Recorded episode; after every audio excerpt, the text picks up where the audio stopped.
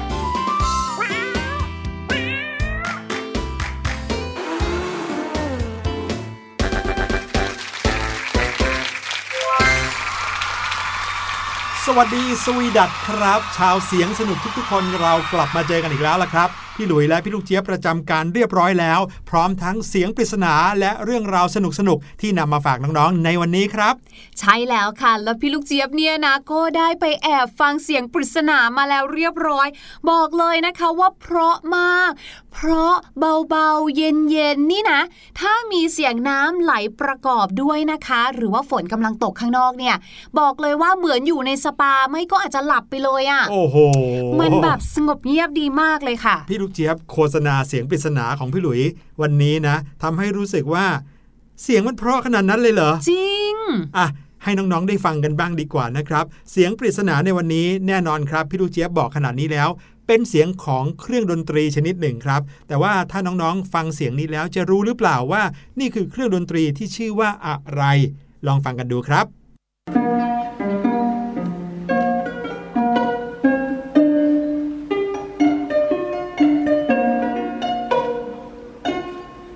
ฟังดูแล้วเนี่ยพี่หลุยถามพี่ลูกเจี๊ยบก่อนว่า เนี่ยเป็นเสียงดนตรีที่บอกเชื้อชาติไหมว่าน่าจะเป็นดนตรีของประเทศอะไร คือด้วยความที่พี่ลูกเจี๊ยบเนี่ยนะคะไม่ได้มีความรู้ในเรื่องของเครื่องดนตรีดังนั้นเนี่ยฟังไปก็ไม่รู้เรื่องอะเอาว่าเหรอเป็นของชาติไหน แต่ถ้าถามว่าเป็นเครื่องดนตรีประเภทไหนอืมก็น่าจะเป็นเครื่องดนตรีประเภทสายไหมอ๋อแบบที่แบบดีดใช้อะไรดีดอย่างใช่ไหมนี้ครับ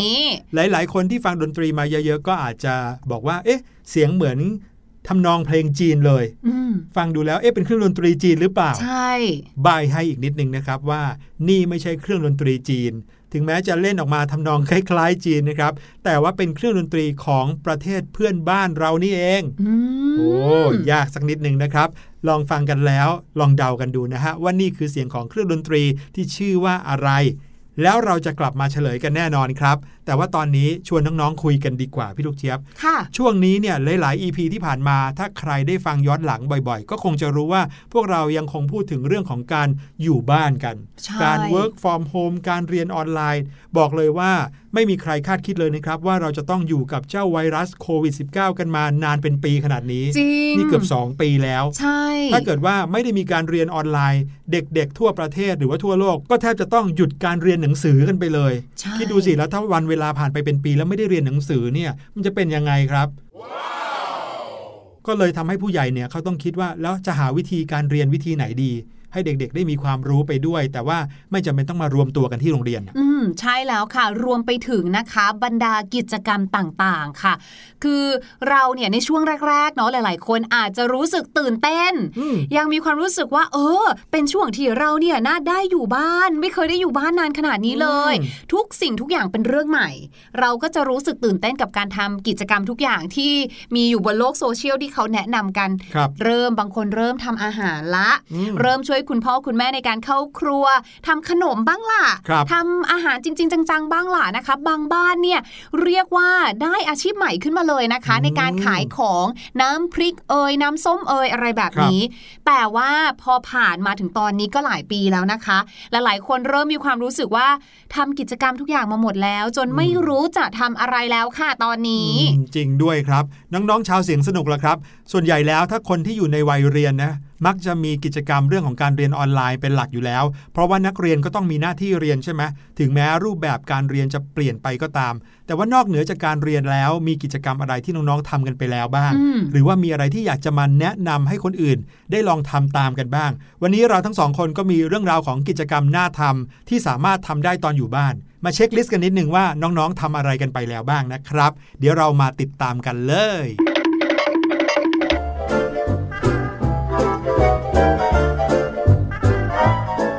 กิจกรรมแรกนะครับที่เราทั้งสองคนอยากจะเอามาทบทวนว่าน้องๆชาวเสียงสนุกได้ทำกันไปบ้างหรือยังในช่วงเวลาที่เราอยู่บ้านกันเยอะ ๆ อย่างนี้ ก็คือกิจกรรมเรียนออนไลน์ครับ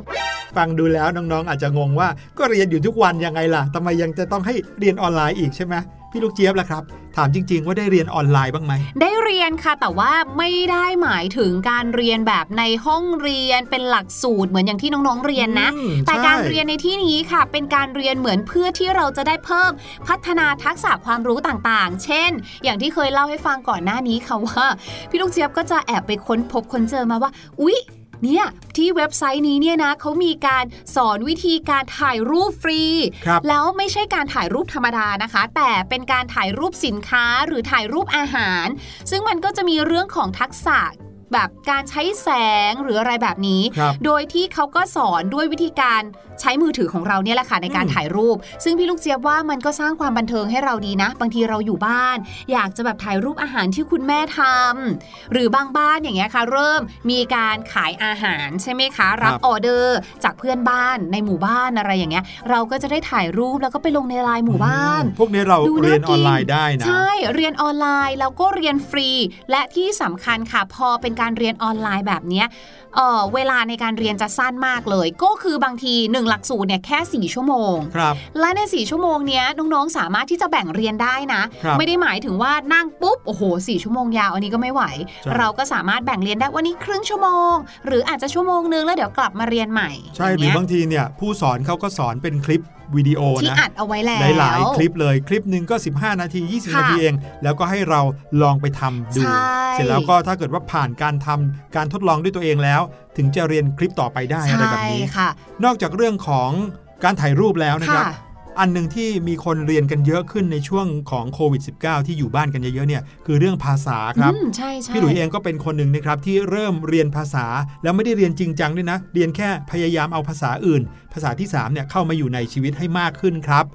มีแอปพลิเคชันที่เขาสอนภาษาหรือว่าให้เราได้ฝึกภาษาในรูปแบบของเกมด้วยนะ พี่หลุยเนี่ยก็ดาวน์โหลดมาแล้วก็เล่น ใช้เวลาเพียงแค่เดือน 2 เดือนเนี่ยพี่หลุยก็รู้คำศัพท์ภาษาอื่นอะเพิ่มขึ้นตั้งเยอะเนี่ยทั้งภาษาฝรั่งเศสภาษาจีนอืมอืมนะคะแล้วก็ยังสามารถเรียนได้อีกหลายภาษาเลยนะ ในแอปเดียวเนี่ยมีเป็น 10บสภาษาเลย ใช่แล้วค่ะ การรู้ภาษาที่ 3เนี่ยพี่ลูกเจี๊ยบว่ายังไงก็ยังจำเป็นอยู่นะคะ ยิ่งโลกของเราทุกวันนี้เนาะมันมีเรื่องของอินเทอร์เน็ต หรือความก้าวหน้าของเทคโนโลยีมากขึ้นที่เราเนี่ยสามารถที่จะไปมาหาสู่หรือว่าพูดคุยกับคนที่แบบอยู่อีกฝั่งหนึ่งของโลกได้เลยใช่ดังนั้นค่ะ เวลาที่เราสนใจในเรื่องอะไรบางที เราอาจจะต้องไปอ่านในภาษาของเขาอะก็จะทำให้เราได้ความรู้มากขึ้น อย่างที่เขาบอกค่ะ การรู้ภาษาที่ 3 4 5 และ 6 เนี่ย เรียกว่าเป็นการเปิดประตูสู่โลกบานใหญ่มาก ๆ เลย ใช่ครับ และการเรียนออนไลน์เนี่ยบางทีไม่ใช่การไปลงทะเบียนลงคอร์สเรียนนะ ค่เปิด YouTube ดูคลิปที่เขาสอนกันเนี่ยนะครับ ก็ถือว่าเป็นการเรียนแล้วเหมือนกันนะครับ ใช่แล้วค่ะ น้องๆ ก็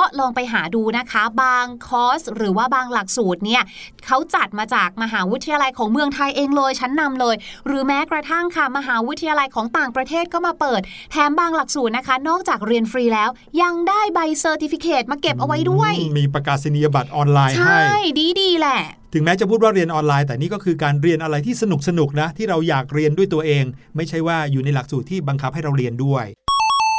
อีกหนึ่งกิจกรรมนะคะ ที่พี่ลูกเจี๊ยบก็ได้พูดถึงไปแล้ว เราก็แอบสังเกตจากคนรอบข้างว่า มีจำนวนเพิ่มมากขึ้นอุดหนุนกันไม่หวาดไม่ไหวเลยนะคะ ก็คือเรื่องของการทำอาหารหรือว่าการทำขนมนั่นเองอืมโอเค คนในยุคนี้ก็คือยุคของโควิด -19 เนี่ยโดยส่วนมากก็มักจะซื้ออาหารเข้ามากินแหละใช่ไหมไม่ค่อยได้ออกไปกินข้าวนอกบ้านนะคะ หรือต่อให้ออกไปก็จะเป็นการซื้อกลับมากินร่วมกันที่บ้าน ก็เลยอาจจะทำให้หลายๆคนรู้สึกว่ามันขาดสีสันขาดรสชาติบางอย่างไป ไหนๆจะต้องอยู่ที่บ้านแล้ว แล้วพออยู่ที่บ้าน ดู YouTube กันมากยิ่งขึ้น ดูทีวีดูหนัง ดูละครมากยิ่งขึ้น โอ้โห เห็นเขาทำนู่นนี่นั่นน่ากินจังเลย สั่งมาเนี่ยก็แพง ไหนเราลองทำเองดูซินะคะอืมพี่ลูกเจี๊ยบว่านอกจากจะเป็นกิจกรรมที่ทำให้เราเนี่ยนะคะ ได้ใช้เวลาร่วมกันกับคนในบ้านเนี่ยนะคะ ก็ยังเป็นกิจกรรมที่พี่ลูกเจี๊ยบเรียกแบบนี้ค่ะว่าเป็นความสำเร็จที่กินได้ คือไม่ว่ามันจะออกมาแบบหน้าตาไม่เหมือนอย่างต้นฉบับ แต่เราก็มักจะมีความภูมิใจเมื่อเราเห็นมันเสร็จสับออกมาแล้ว ใช่ แล้วก็อร่อยแถมนะคะ เวลาที่เราไปกินข้างนอกเนี่ยค่ะ หรือว่าซื้อจากร้านอาหารข้างนอกเนี่ยบางทีแบบ โอ้ยเราอยากได้ไส้กรอกเยอะกว่านี้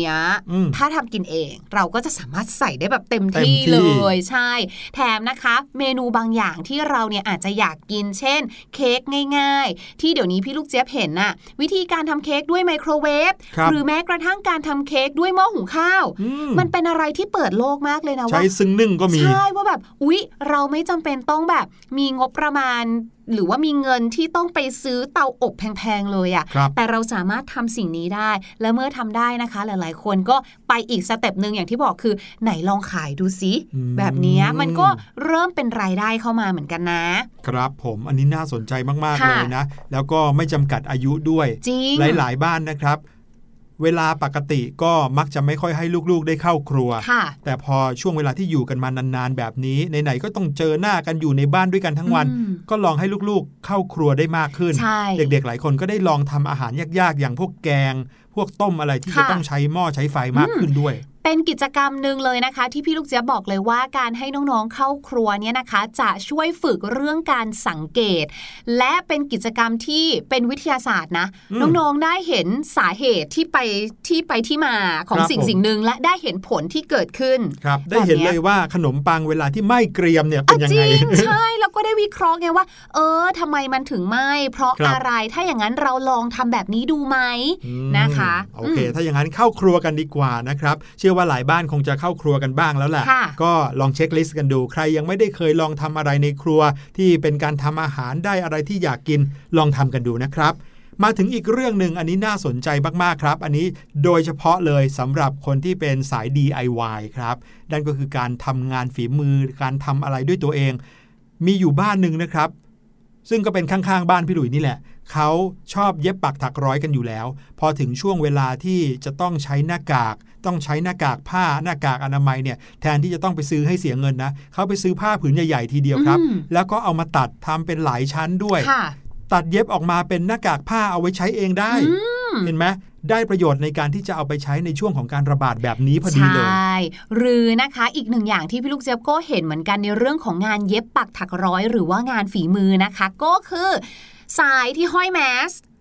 หลาย ๆ บ้านนะคะ ก็เริ่มที่แบบว่าประดิษฐ์ประดอยทำเองใช่บางทีพอทำน่ารักน่ารักขึ้นมาเพื่อน ๆ ชอบ เริ่มที่จะกระจายละ กลายเป็นรายได้ขึ้นมาก็มีนะคะ หรือแม้กระทั่งค่ะอีกหนึ่งอย่างค่ะ ก็คือการทำเทียนครับผมการทำเทียน การทำน้ำหอมเองแบบนี้นะคะ หรือสเปรย์แอลกอฮอล์ทำเอง ใส่ขวดน่ารักน่ารักขายอุ้ยมีหลายแบบเยอะแยะมากเลย พอพูดถึงเรื่องของงานประดิษฐ์ประดอยหรือว่างานฝีมือ เรียกว่านอกจากที่จะทำให้เราเนี่ยนะคะ ได้ ลดความเครียด หรือว่ามีกิจกรรมอื่นทครับำจากเรื่องของการเรียนออนไลน์ หรือว่า work from home ต่างๆนะคะ ก็ยังได้ฝึกสมาธิการทำสิ่งประดิษฐ์ขึ้นมาเนี่ยนะคะ ก็ยังอาจจะกลายเป็นรายได้เสริมจากการอยู่บ้านขึ้นมาอีกด้วย ยิ่งถ้าเกิดว่าใครนั้นได้ไปเรียนออนไลน์มาก่อนหน้านั้น ถึงเรื่องราวของการโพสต์ การทำการตลาดออนไลน์ช่องทางขาย ผ่านทางช่องทางขายอีคอมเมิร์ซต่างอืมๆโอ้โห กลายเป็นอาชีพขึ้นมาได้อย่างนั้นเลยใช่นะครับงานฝีมือเอ่ยอาหารเอ่ยอะไรแบบนี้ สร้างรายได้ให้เราได้นะครับอีกอย่างหนึ่งครับ ถ้าเกิดว่าเรายังไม่ได้สนใจในเรื่องของการทำอะไรที่จะกลายเป็นรายได้ของเรา แค่เรามองกลับไปที่ชั้นหนังสือที่ตอนสมัยงานสัปดาห์หนังสือเราไปเดินกับคุณพ่อคุณแม่ แล้วก็หยิบซื้อมาหลาย ๆ เล่มนะครับ บางเล่มก็ยังไม่เคยแตะไม่เคยอ่านเลยแหมพูดแบบนี้แล้วก็แอบคิดถึงตัวเองครับ เพราะว่าพี่หลุยเนี่ยก็เป็นคนหนึ่งเลยแหละ ที่ซื้อหนังสือมาเก็บไว้แล้วยังไม่ได้อ่านเยอะมากเลย ได้โอกาสในช่วงเวลาที่จะต้องอยู่บ้านนานๆนี่นะครับหยิบมาอ่านหยิบมาเคลียร์ให้ได้อ่านครบทุกเล่มอย่างที่ตั้งใจเอาไว้ครับอืมพี่หลุยพี่หลุยไม่รู้ซะแล้วว่าเขามีโลกของหนังสือมือสองกันอยู่นะคะเหรอใช่สำหรับใครนะคะที่อ่านหนังสือที่ซื้อเก็บมานานแล้วแล้วรู้สึกว่าว้าอยากอ่านอีกจังเลย แต่ว่าแหมการซื้อหนังสือใหม่ ๆ บางทีเนี่ยนะ เราก็รู้สึกเปลืองเงินใช่ไหมคะครับเพราะบางคนอาจจะเหมือนพี่ลูกเจี๊ยบคืออ่านแป๊บเดียวจบอืมเราก็จะมีความรู้สึกว่าเพิ่งอ่านแบบแป๊บเดียวเองอะอืมดังนั้นนะคะ ลองไปเซิร์ชหาดูนะคะ เราก็จะได้หนังสือดีๆ ค่ะ และสภาพดีด้วย ในราคาครึ่งหนึ่งหรือว่าลด 50%ได้มาอ่านครับหรือบางคนนะคะอย่างพี่หลุย ถ้าอ่านหนังสือจบแล้วค่ะ อยากสร้างรายได้ให้ตัวเองครับนำหนังสือนั้นแหละค่ะ ไปขายต่อได้อ๋อโพสต์ขายในกใชลุ่ม่เป็นหนังสือมือสองที่เราสามารถเป็นได้ทั้งผู้ซื้อและผู้ขายเห็นไหมอืน้องๆลองนึกถึงชุดหนังสือนิทานที่เรามีหรือว่าจริงชุดการ์ตูนวิทยาศาสตร์สิครับ เราอาจจะอ่านจนเบื่อแล้ว หรือว่าจำเนื้อหาในนั้นได้หมดแล้วแต่น้องๆลองนึกภาพดูว่า น่าจะมีคุณพ่อคุณแม่อีกหลายบ้าน หรือว่าอีกหลายครอบครัวที่อยากได้ความรู้หรือว่าถ้าเขาได้อ่านหนังสือเหล่านั้น คงจะมีประโยชน์ดีมากเหมือนกัน ใช่ค่ะแต่ว่าเขาอาจจะยังไม่สะดวกในการที่จะไปหาซื้อหนังสือใหม่ๆค่ะได้หนังสือมือสองไปจากเรานะครับ นอกจากเราจะมีรายได้กลับคืนมาแล้ว พวกเขาก็ยังได้ความรู้จากสิ่งที่เราเคยมีใช่แบ่งปันกันด้วย ถูกต้องค่ะ ในราคาที่เฟรนลี่เป็นมิตรด้วยอืมอืมซื้อมาในราคาแค่ 50%ลดครึ่งหนึ่งอย่างเงี้ยโอ้โหพี่หลุยส์ก็อยากซื้อนะ ใช่ เพราะว่าบางทีเนี่ยเขาก็ไม่รู้ว่าจะไปแบบคือหนังสือชุดแบบที่พี่หลุยบอกบางทีราคามันสูงมากจริง ๆ ค่ะครับและเราก็ไม่ได้มีเงินมากพอที่จะลงทุนกับแบบนั้นนะคะ ดังนั้นเนี่ยการที่เขาเนี่ยนะคะมาหาหนังสือได้ได้ความรู้กลับไปพี่ลูกเจี๊ยบว่าก็เป็นเรื่องที่ดีมากๆ เลย อีกอย่างหนึ่งครับพี่ลูกเจี๊ยบอันเนี้ยพี่หลุยสนใจมากๆเลย แล้วก็อยากจะแนะนำจริง ๆสำหรับบ้านที่พอมีพื้นที่หน่อยนะครับ แต่ถึงแม้ว่าจะไม่ค่อยมีพื้นที่เดี๋ยวนี้หลายบ้านก็พยายามตั้งใจทำเรื่องนี้ ก็คือการปลูกผักสวนครัวครับอืมนี่ไงเพื่อนพี่หลุยใช่ไหมคะ ที่ว่าอยู่คอนโดเขาก็ปลูกผัก ใช่แล้วครับ ผักสวนครัวเนี่ยมีประโยชน์อย่างหนึ่งนะครับอะเรายังไม่พูดถึงเรื่องของประโยชน์ทางด้านสารอาหารนะอืมพูดถึงในแง่ของ การได้กินผักสะอาดครับ เพราะว่าหลายๆ คนก็คงรู้ดีอยู่ว่า ผักที่จะขายได้ราคาดีก็จะต้องเป็นผักที่มีสีสันสวยงาม ใบเนี่ยโอ้โหดูแล้วไม่มีแมลงมาเจาะมาอะไรเลย นั่นก็เลยทำให้คนที่เขาปลูกผักขายหลายคนเขามีการใช้สารเคมี บางทีก็ใช้อ่อนๆนะนะครับ แต่ว่าใช้เพื่อที่จะทำให้บรรดาแมลงไม่มากัดมากินใบไม้ หรือว่าผักของเขา แต่ถ้าเกิดว่าเราปลูกเองเรามั่นใจ 100%เต็มเลยว่าไม่มีสารเคมีแน่นอนนะครับ เวลาที่เราปลูกเราก็ได้ฝึกทักษะในการปลูกพืชด้วย และพอพืชสวนครัวของเราโตขึ้นมา เราก็สามารถเด็ด เก็บมากินได้อย่างมั่นใจ 100%เหมือนกันครับ ใช่และการปลูกพืชผักสวนครัวเนี่ยนะคะ ก็ฝึกให้เราเป็นคนใจเย็นด้วยนะอืมเพราะว่าโอ้โหกว่าที่จะปลูกจากเมล็ดเนี่ยนะคะ เติบโตกลายเป็นต้นอ่อนครับต้นขนาดกลางแล้วก็ต้นในขนาดที่เราเนี่ยสามารถที่จะเด็ดมากินได้เนี่ยใช้เวลาอยู่เหมือนกันนะคะใช่แต่ดังนั้นก็ก็ยังยังใช้เวลาน้อยกว่าพืชชนิดอื่นนะใช่ที่เป็นพืชแบบผลไม้ยืนต้นอะไรแบบใช่เนี้ยอันนี้เป็นหลักวันอย่างมากก็อืมไม่กี่สัปดาห์อะไรอืมเงี้ยแล้วก็อย่างที่พี่หลุยบอกนะคะว่าใช้พื้นที่ไม่ต้องเยอะด้วยค่ะ ในช่วงเวลาแบบนี้ที่เราก็ต้องดูแลสุขภาพร่างกายของเราให้แข็งแรง การกินผักผลไม้ก็เป็นเรื่องสำคัญดังนั้นไหนๆก็ต้องกินแล้วเนี่ยก็ปลูกเองไปเลยเป็นไงครับ กิจกรรมที่น่าสนใจมีมากมายจริง ๆ เลยนะครับ มีใครได้ทำกิจกรรมไหนกันไปแล้วบ้างเช็คลิสต์กันมาสิ นอกจากนี้ยังมีอีกเยอะแยะนะ ไม่ว่าจะเป็นเรื่องของการออกกำลังกาย เล่นกีฬาใหม่ ๆ ที่เราอาจจะไม่เคยเล่น อย่างเมื่อก่อนนะครับ พี่หลุยอยู่บ้านเนี่ยทำงานนอกบ้านหรือว่าเรียนนอกบ้านกลับเข้าไปก็แค่กลับให้ถึงบ้านในแต่ละวันก็เหนื่อยแล้ว เพราะว่ารถติดใช่ไหมครับ แต่พออยู่บ้านเยอะๆแบบนี้ก็มีเวลาให้เราได้ใช้เวลาที่หน้าบ้านเรามากขึ้นไปเล่นกีฬา ตีแบดบ้าง บางคนเนี่ยเห็นเพื่อนข้างบ้านเขาเล่นเซิร์ฟสเก็ตกันอย่างเงี้ยหรือว่าได้ทดลองกีฬาใหม่ๆ ที่เราอาจจะไม่เคยเล่นมาก่อนอืมอันนี้น่าสนใจมากๆครับ ค่ะ เอาละค่ะ ตอนนี้นะคะ ให้น้องๆ ไปพักกันสักครู่ดีกว่าค่ะ ด้วยการฟังเพลงสนุกๆ ที่พี่ลูกเจี๊ยบกับพี่หลุยเลือกมาให้ค่ะ แล้วเดี๋ยวเรามาฟังกันค่ะว่า พี่ลูกเจี๊ยบจะมีเรื่องราวภาษาอังกฤษอะไรมาฝากค่ะ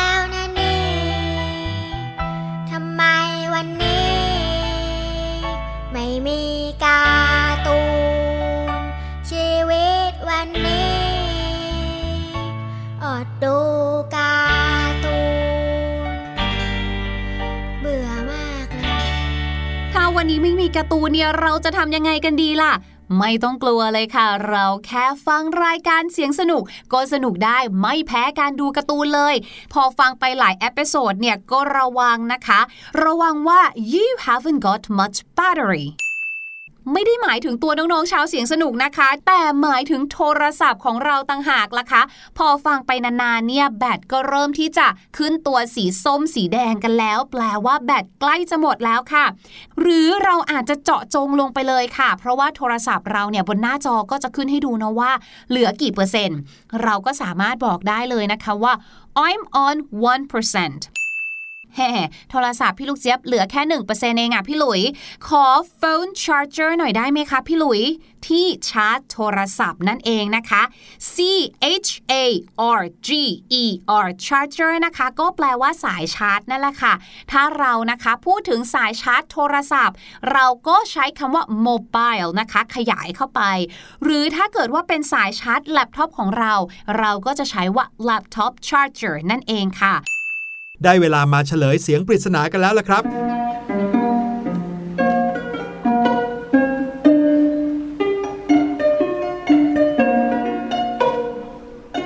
เสียงทำนองที่ไพเราะที่น้องๆได้ยินนี้นะครับ คือเสียงของเครื่องดนตรีที่มีชื่อว่าซองเกาะครับ ภาษาไทยเราจะเรียกว่า พินพม่านั่นเองครับอ๋อเป็นเครื่องดนตรีประจำชาติชนิดหนึ่งของประเทศพม่าหรือว่าเมียนมาประเทศเพื่อนบ้านของเรานี่เองล่ะครับ เอาละค่ะ วันนี้นะคะ หมดเวลาของรายการเสียงสนุกแล้ว เราทั้งสองคนต้องขอตัวลากันไปก่อน ครั้งหน้าที่คิดถึงการอย่าลืมกดคลิกเข้ามาฟังได้นะคะ ไม่ว่าจะเป็นทางแอปพลิเคชัน Thai PBS Podcast หรือทางหน้าเว็บไซต์ thaipbspodcast.com ค่ะ วันนี้เราทั้งสองคนไปแล้ว สวัสดีค่ะ สวัสดีครับ สบัดจินตนาการ สนุกกับเสียง เสริมสร้างความรู้ในรายการ